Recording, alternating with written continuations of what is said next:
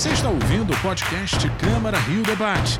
Os temas que impactam a vida do morador do Rio de Janeiro estão aqui. Olá, começa agora mais uma edição do Câmara Rio Debate. Vamos falar sobre o excesso de tempo gasto no trânsito. Eu recebo aqui no estúdio três convidados que têm muito a nos ensinar. Bom, eu começo as apresentações com o vereador Felipe Michel, presidente da Comissão Permanente de Transportes e Trânsito. Seja bem-vindo, vereador. É um prazer muito grande sempre estar aqui na TV Câmara, até porque a TV Câmara é a que mais fornece o que acontece na Câmara Municipal do Rio de Janeiro para o cidadão carioca. E um tema desse, que aflige o Rio de Janeiro, é melhor ainda. É um prazer.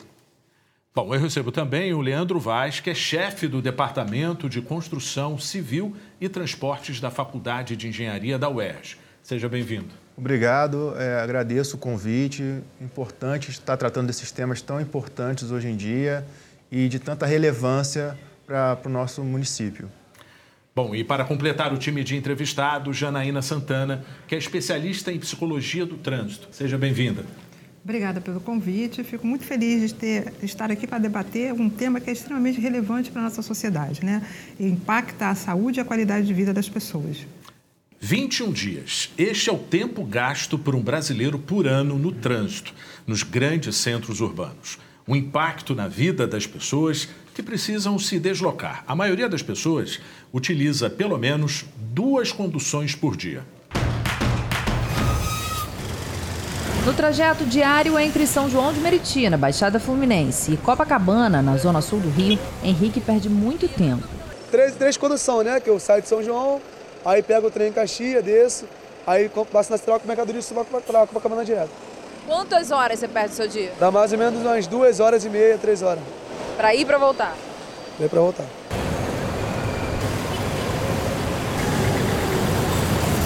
A cada 3 brasileiros gasta mais de 1 hora no trânsito todos os dias. Ao longo de um ano, são 21 dias, em média, presos em engarrafamentos. É o que mostra uma pesquisa da Confederação Nacional de Dirigentes Lojistas e do Serviço de Proteção ao Crédito em parceria com o SEBRAE. O percurso de Bárbara é como se estivesse pegando a estrada para viajar. E é verdade, não é mentira não. Quem fez essa pesquisa calculou certo. Não precisa levar 3 horas dentro de um ônibus. Sem contar quando o ônibus passa e não para, como aconteceu com o seu José. Aí, ó, meu ônibus vem aí, ó. Ah, foi embora. Estou aqui há uns 15 minutos, 20 minutos aguardando ele. Um levantamento feito com dados do aplicativo Waze mostra que o Rio de Janeiro é a segunda cidade mais congestionada do Brasil, só perdendo mesmo para São Paulo. Após as empresas retornarem com o trabalho presencial como antes da pandemia, os engarrafamentos voltaram a aumentar. Por aqui foram 12% a mais em 2022 em comparação ao ano anterior. Isso porque 43% dos entrevistados afirmaram ter medo de usar o transporte público depois da pandemia. A possibilidade da manutenção do regime de teletrabalho é aprovada por 68% dos usuários de coletivos que relataram estar trabalhando pelo menos 3 dias em casa no ano passado. Sabrina, que estuda em Niterói e mora no Meier, percebeu essa diferença. Não demorava tanto assim, porque eu já estou no final da faculdade. No início da faculdade eu não demorava tanto e agora é quase 1 hora a mais, né? Bom, é muito tempo perdido, né, vereador? Quais são os desafios que a gente enfrenta diariamente, além desses tradicionais problemas? Olha, um programa é pouco para a gente falar do problema tão complexo como esse, que é do transporte público, que afeta a mobilidade do Rio de Janeiro. Hoje a gente tem um transporte público no Rio de Janeiro caótico, o que faz o cidadão carioca cada vez mais procurar sair com carro, através de aplicativos também. Então isso tudo acarreta esse trânsito tão pesado. O carioca demorando 67 minutos no trânsito, perdendo 21 dias por ano, o carioca, na sua ida e volta do trabalho, demorando cada vez mais. A gente vê o trânsito hoje da Avenida Brasil muito pesado. A gente não vê um operador de trânsito hoje na cidade do Rio de Janeiro, que é o 4º pior trânsito do mundo. O segundo do Brasil. Então, hoje o desafio é muito grande. A Prefeitura da cidade do Rio de Janeiro precisa, para ontem, melhorar o transporte público, melhorar a situação dos ônibus. 85% da população anda de ônibus, seja de ônibus normais, seja de BRT. Melhorar a qualidade do BRT da nossa cidade. Hoje a gente tem um exemplo claro ali na Avenida Brasil. O BRT não voltou e a gente começa a faixa seletiva, carregando o trânsito.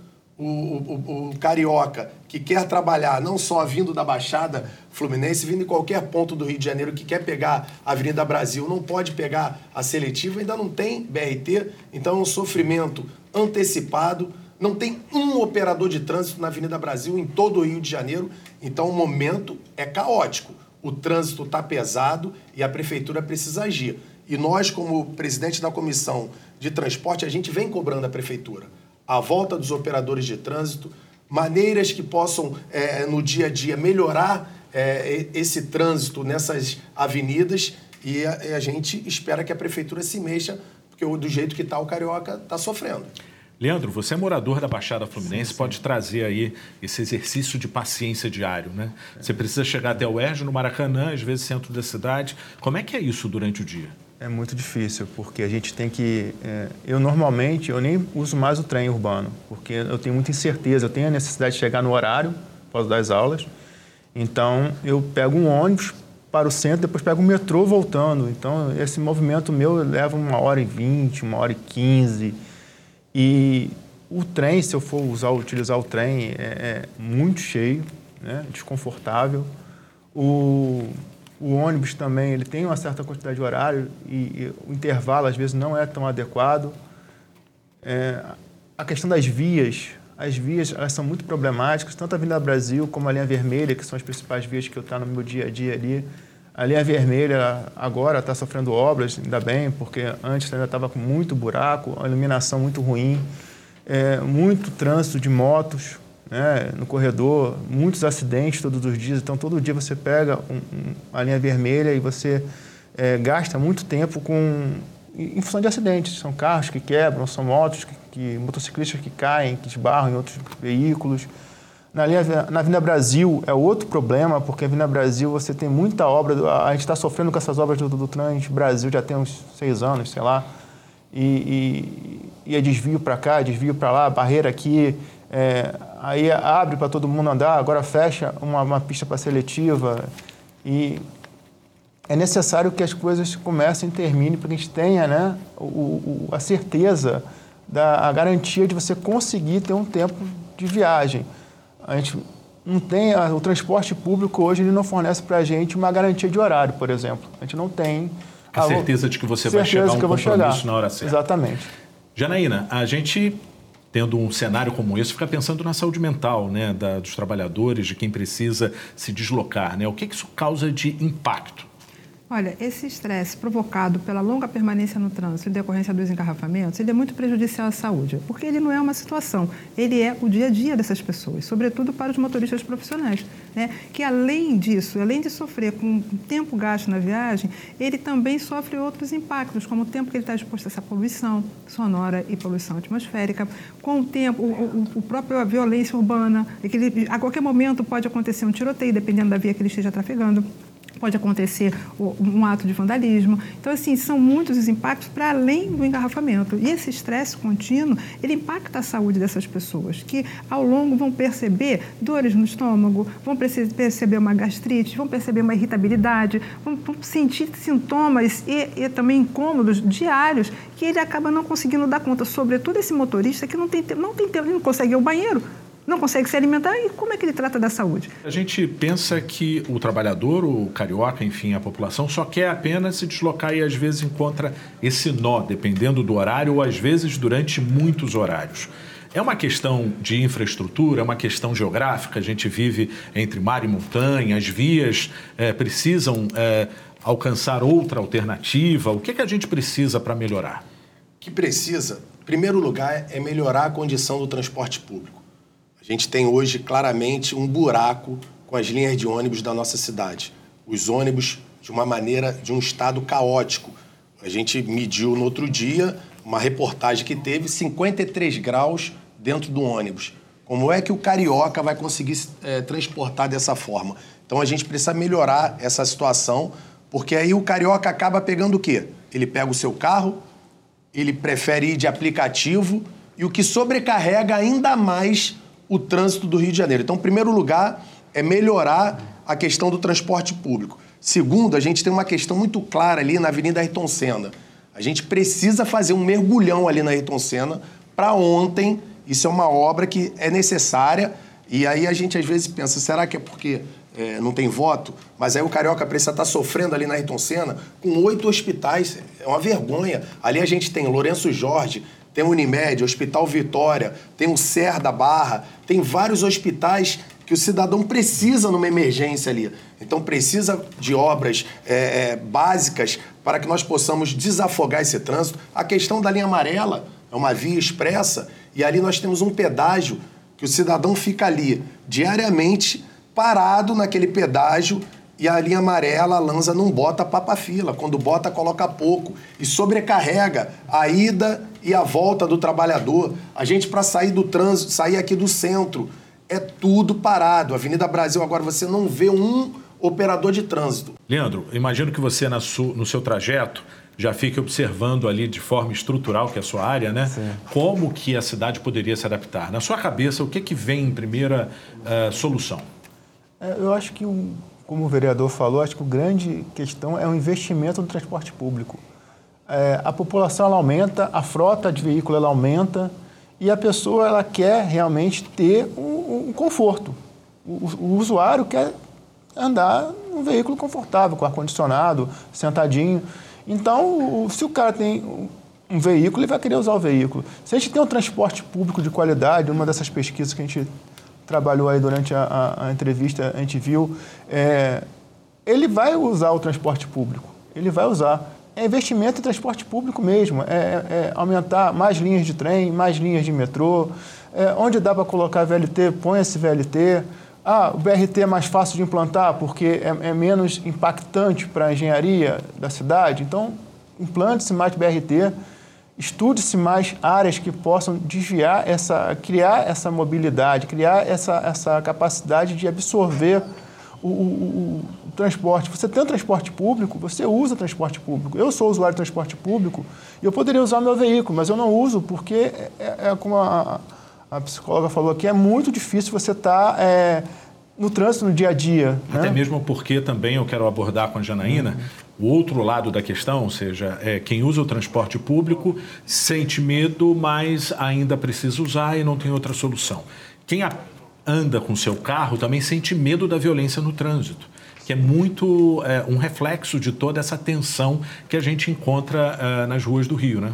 É mais um fator de estresse, né? Além do engarrafamento, você ainda tem que ficar atento e preocupado, janela do carro fechada, se você está dentro do ônibus, você tem que ficar atento, você não pode falar no celular, porque de repente uma mão puxa o celular de você. Então, assim, a situação é complexa. Porque essa violência urbana, ela traz para a população uma insegurança muito grande, tanto para o condutor quanto para os passageiros. Eles ficam o tempo inteiro à espreita de que pode acontecer. Se você está numa via expressa, você tem medo de um tiroteio, você tem medo de uma ação que ocorra na via e você fica parado naquele engarrafamento, o que pode acontecer, o que está acontecendo, você não sabe o que está acontecendo, você escuta os tiros. Então, assim, um contínuo, sabe? E isso é recorrente, é todo dia. Não tem assim, e naquele dia teve um tiroteio. Não, isso acontece toda hora. Tem um sinistro de trânsito, você vem bem, marca o teu horário, faz todo o teu esforço, mas aí tem um sinistro de trânsito que é comum o tempo inteiro. Bom, o Câmara Rio Debate vai para um breve intervalo e voltamos já.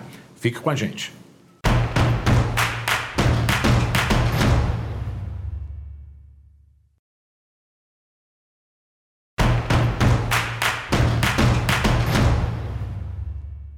Câmara Rio Debate está de volta hoje falando sobre o excesso de tempo gasto no trânsito. Nós temos agora dados de uma pesquisa feita pela Confederação Nacional de Dirigentes Lojistas e do Serviço de Proteção ao Crédito em parceria com o SEBRAE. 80% dos entrevistados afirmam que deixam de fazer alguma atividade devido à dificuldade de locomoção. O transporte público continua sendo o principal meio de deslocamento e não é bem avaliado, de maneira geral, em nenhuma das capitais. As queixas são as mesmas. valor da tarifa, desconforto, mau estado de conservação, pouca segurança e falta de pontualidade. Bom, vereador, todos esses casos já foram exaustivamente discutidos aqui com relação à qualidade do serviço prestado. Mas é muito grave que a população que depende do serviço, né, do transporte público, não abrace essa ideia. Ou seja, muitas vezes ela deixa de usar isso quando pode para tentar uma outra solução. A gente tem diferentes meios de transporte no Rio de Janeiro. Fala-se muito da questão do trânsito alternativo, né? A gente poderia pensar em outras soluções para ajudar a população? Olha, pensar em outras soluções fica até tirar a responsabilidade. Nós fizemos uma audiência pública na Câmara no mês passado e cobramos a Secretaria, a Rio Ônibus, uma previsão, para ter uma ideia, uma previsão de quando os ônibus estarão todos com ar-condicionado, 100%. Infelizmente, eles não tinham uma previsão. Então, você vê claramente a falta de planejamento. Isso a gente vem cobrando. A gente fez uma reunião semana passada. O carioca não pode sair de casa sem saber onde está o seu ônibus. Isso é o básico. Um aplicativo, ver onde está o seu ônibus, que horas irá chegar no seu destino. O carioca não pode sair de casa e não ter o direito de andar num transporte público com um ônibus, que era uma previsão lá para 2016, como também da obra da Transbrasil, que são 7 anos. Imagina se a obra da Transbrasil estivesse pronta em 2016. 7 anos que a população estaria se transportando com mais conforto, com mais qualidade, com menos problema, mobilizando cada vez mais o povo para vir para o centro do Rio, cada vez mais melhorando o centro do Rio. A gente vê cada vez mais as pessoas colocando lojas para alugar, colocando para vender, o centro do Rio parado ainda. O problema de saúde mental, não só o problema de prazo que o Leandro colocou, mas o problema de saúde mental que a Janaína falou. Então, são questões que vão acarretando em todos os sentidos. Então, o que a prefeitura precisa é o seguinte: que dia, que prazo? Não tem prazo? Então, encerra, decreta a caducidade e faz uma nova licitação, não só das empresas de ônibus, coloca mais transporte alternativo. O que precisa é buscar opções. Leandro, sabendo que essas soluções ainda são a longo prazo, a gente imagina, tendo a realidade de São Paulo com o metrô mais abrangente, rodízio, a gente poderia pensar nessas soluções também para o Rio de Janeiro? Sim, sim. A gente tem aí promessas, né, de várias expansões de linha de metrô, de linha de trem. O São Paulo ele funciona como uma malha, né, como se fosse um hashtag. Então é mais fácil por causa da geografia da cidade. No Rio, a geografia ela fica meio presa por causa das montanhas. Então, você tem um metrô que é um círculo. Se você é uma questão estrutural, né? Então, você não tem malha ali, você não tem ramificações do metrô. O interessante seria que ele fosse um sol, que ele tivesse ramificações, que ele saísse dali do centro do Rio e fosse para Niterói, que ele saísse dali e fosse para uma outra posição da Baixada, que ele fosse para uma outra, para a Zona Oeste. Então, você não tem essas ramificações. Isso aí melhoraria bastante a qualidade do transporte. O próprio trem também e os ônibus. Então, soluções de engenharia bem pensadas, bem estudadas, elas trariam muito mais mobilidade e conforto. Até mesmo para tentar atenuar coisas do dia a dia. Por exemplo, você hoje tem muitas motos rodando por aí. Muitas pessoas passaram a dirigir moto porque moto, em tese, você chega mais rápido. E aí tem muito mais acidente, aí você tem mais trânsito. Lá em São Paulo já tem corredores de moto, você já faz uma faixa exclusiva para moto. Então você tira a moto dali no meio dos carros e bota ele numa posição mais adequada e ele reduz a quantidade de acidente, diminui o engarrafamento. Então são soluções de engenharia, às vezes são soluções até pequenas que você emprega, que você consegue melhorar um pouco a qualidade, de forma pontual, a qualidade do trânsito, né? Janaína, enquanto essas soluções não chegam, qual é o seu conselho para a gente não enlouquecer no trânsito? Eu vou retomar aqui a questão da educação, porque quando você prepara melhor as pessoas para estarem em um determinado ambiente, esse comportamento vai ajudar muito do que ocorre no trânsito em função de engarrafamento por conta dos sinistros. A falta de educação no trânsito, as pessoas não sabem se comportar, não está à vez, sabe, excede velocidade, porque ficou no engarrafamento preso durante um tempo, quando sai do engarrafamento ele quer o quê? Esticar. Ele quer ganhar o tempo perdido no engarrafamento, aí ele estica, com isso ele faz manobras não permitidas, ele excede velocidade, ele faz ultrapassagens perigosas e aí, ali na frente, causa um sinistro no trânsito. Então, assim, é a questão da educação. Um outro lado é, por que que as pessoas não pensam, aí no caso não são as pessoas, por que que... Eu pergunto para a prefeitura e para o professor. Como o professor falou, nós estamos aqui numa cidade que tem montanhas, mas é só essa expansão de linha de metrô? Não pode repensar o que tem? Não pode expandir um pouquinho? Eu sei que a montanha está impedindo, mas eu creio que existam outras possibilidades para ampliar a malha metroviária. Outras possibilidades para ampliar a malha ferroviária, a malha aquaviária, ampliar a malha cicloviária. Tudo, um pouquinho. Se a gente não pode expandir o metrô como um sol, vamos expandir como lua. Mas daria para somar todas essas possibilidades. Se um pouquinho, né? Se a gente complementa isso, bom, se o metrô não pode ser sol, ele pode ser lua, mas depois a gente tem um pouquinho ali nas barcas, em outro tipo de transporte, depois a gente tem um restante. Enfim, tem que ser pensado o plano de mobilidade urbana dessa cidade. Ele não está adequado para o cidadão. Quem está sofrendo é o cidadão. A sociedade está impactada, está sofrendo, o estresse é uma doença, aliás, o estresse causa doença, ele é uma reação do organismo, uma reação natural. Porém, nesse contínuo causa doenças graves, que vai impactar nos leitos hospitalares, que vai impactar na qualidade de vida das pessoas, que vamos ter pessoas mais adoecidas psicologicamente, pessoas mais adoecidas, até o estresse eu considero uma porta de entrada para vários fatores de adoecimento, porque um deles que eu vou falar aqui, que seria melhor o médico falar, mas a baixa imunidade, o estresse causa baixa imunidade, um organismo de baixa humanidade é uma porta aberta para uma série de cargas. Me permita, a questão, a Janaína falou uma questão que é muito importante. São questões, pequenos gestos, pequenas atitudes que vão impactando. A gente vê quando quer fazer, faz. A gente vê agora o sistema hidroviário chegando ali na Barra, que está para acontecer, a prefeitura já anunciou ali da Barra para a região de Jacarepaguá, a bacia de Jacarepaguá. Então, são questões que começam a desafogar o trânsito. E a gente vê, quando eu falei muito de Caixa Preta. Caixa Preta não é só a questão financeira. As empresas de ônibus não deixaram o sistema de, crescer de metrô na nossa cidade. Por quê? Para não tirar o faturamento deles. E a gente vê que São Paulo, por onde a gente anda, praticamente tem metrô. No Rio de Janeiro. Por que não? Por que só deixou o monopólio das empresas de ônibus que mandaram e hoje a gente está refém deles? E hoje eles não entregam um ônibus de qualidade para a população, a gente não tem um metrô, não tem nenhuma opção. Então, hoje, o sistema de transporte da cidade do Rio de Janeiro, o transporte público, não só da cidade, eu digo do estado todo, está da maneira que está, porque teve um monopólio das empresas de ônibus que mandavam no executivo e no legislativo e que não andou. Hoje a gente tem um transporte público totalmente sucateado, que não evoluiu, e são questões simples, que precisa sentar à mesa e refazer isso tudo. Porque senão daqui a uns anos, hoje a solução está muito crítica e ruim. Mas daqui a uns anos a gente não terá um transporte público que atenda a população. Leandro, a gente viveu uma espécie de trégua na pandemia, né? Onde a gente saboreou um trânsito mais tranquilo, enfim, até mesmo por causa das restrições. Você acredita que é possível pensar em alternativas como trabalho remoto, com muito mais intensidade, outras questões para aliviar essa tensão no trânsito? Sim, o trabalho remoto ele veio na pandemia, né? Ele veio como forma de ninguém parar suas atividades e muitas empresas continuaram com ele.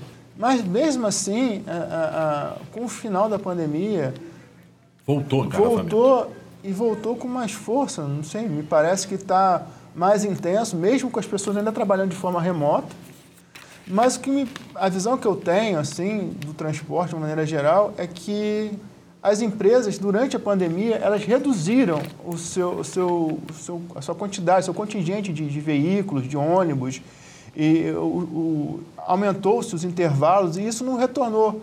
Acabou a pandemia e as empresas não voltaram como era antes. E elas demoraram a voltar a pegar um ritmo de fluxo, de intervalo entre os ônibus. Alguns ônibus não sofreram manutenção, ficaram parados nas empresas. Então, eu acho que a pandemia ela trouxe essa coisa do trabalho remoto, mas ela foi ruim para as empresas. Até pegando o gancho aí do vereador sobre a questão das empresas de ônibus dominarem as coisas, o próprio BRT, eu acho que ele foi sabotado pelas empresas de ônibus. O sistema de BRT ele era administrado pelas empresas de ônibus e o serviço não era bom. Ele foi de mal a pior com o tempo. Era com porta aberta, tampa de mala aberta, era horrível. Que tipo de contribuição o legislativo pode trazer? A gente sabe que a questão da mobilidade urbana, como bem a Janaína ressaltou na resposta anterior, faz parte, né, do plano que a gente tem de atração também de novas possibilidades para quem mora longe, né? Ou seja, o plano diretor ele tem toda uma preocupação com relação a essa urbanização, né? Um novo fluxograma da cidade. Queria que o senhor falasse para a gente como que o Legislativo tem trabalhado em relação a esse tema. Vamos lá. Primeiro, essa questão do plano diretor é uma questão que a gente vem melhorando cada vez mais ali na Câmara. Não tem como mais a gente liberar o gabarito na região de Jacarepaguá. A região de Jacarepaguá, ela não consegue mais que você amplie esse gabarito.